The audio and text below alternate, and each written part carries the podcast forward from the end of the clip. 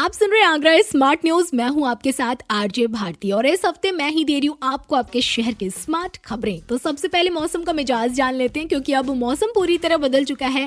सर्दी अब सुबह या शाम को ही रह गई है। दिन में तेज धूप निकल रही है और बीते हुए कल की बात करें तो तापमान अट्ठाईस डिग्री सेल्सियस तक पहुँचा। लेकिन मौसम विभाग की माने तो आने वाले कल में तेज हवा चल सकती है और इससे तापमान में गिरावट भी आ सकती है। खैर, मौसम बदलने के दौरान बहुत से लोग बीमार पड़ जाते हैं तो ऐसे में प्लीज़ खुद का ख्याल रखिए। बात करें अपने आगरा नगरी में यमुना के संरक्षण को लेकर तो इससे लेकर महायोजना 2031 की तैयारियाँ भी शुरू हो चुकी हैं, जिसके लिए 1007 वर्ग किलोमीटर क्षेत्र का सैटेलाइट सिस्टम से सर्वे किया गया है। इसमें एक गाँवों को भी शामिल किया गया है।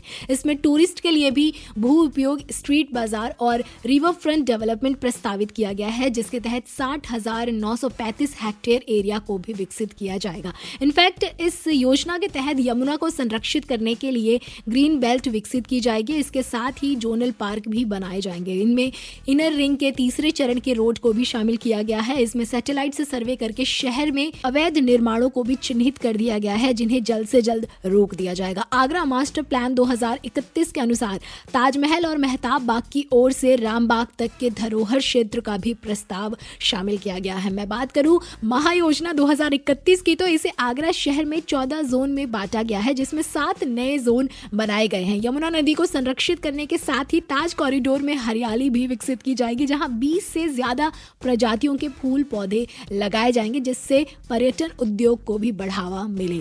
अगली खबर ट्रैफ़िक मैनेजमेंट को लेकर है, जहाँ प्रदेश में एक्सप्रेस वे पर ड्रोन की हेल्प से ट्रैफ़िक मैनेज किया जाएगा। साथ ही साथ वाहनों की स्पीड पर भी नज़र रखी जाएगी, जैसा कि एक्सप्रेस वे खाली रहते हैं और ऐसे में स्पीड में वाहन चलाते वक्त कई एक्सीडेंट केसेस आ जाते हैं। तो ऐसे में ट्रैफ़िक मैनेज कैसे किया जाए, इसके लिए अब ये सॉल्यूशन निकाला गया है कि एक्सप्रेस वे पर ट्रैफ़िक मैनेज ड्रोन की हेल्प से किया जाएगा। और सबसे बड़ी और स्मार्ट खबर मैं आपको बताऊँ तो 20 साल बाद जो है रणजी ट्रॉफी टीम में आगरा का खाता खुल गया है।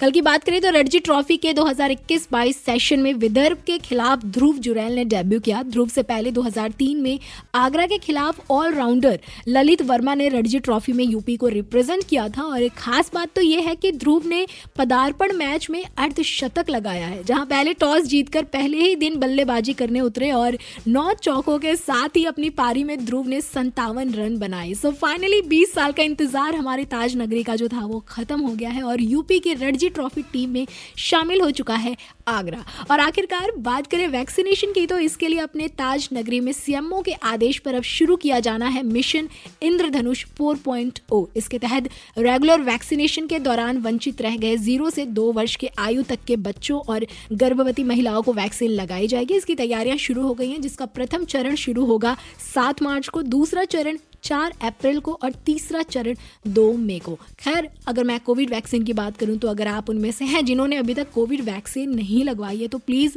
जल्द से जल्द कोविड वैक्सीन लगवा लें और उसके बाद भी सभी प्रोटोकॉल्स को फॉलो करें, मास्क पहन कर निकले, सोशल डिस्टेंसिंग निभाएँ। बाकी ऐसी ही खबरें सुनने के लिए आप पढ़ सकते हैं हिंदुस्तान अखबार। कोई सवाल हो तो ज़रूर पूछिएगा on Facebook Instagram and Twitter हमारे हैंडल है at the rate H T और ऐसे ही पॉडकास्ट सुनने के लिए लॉग ऑन www.htsmartcast.com.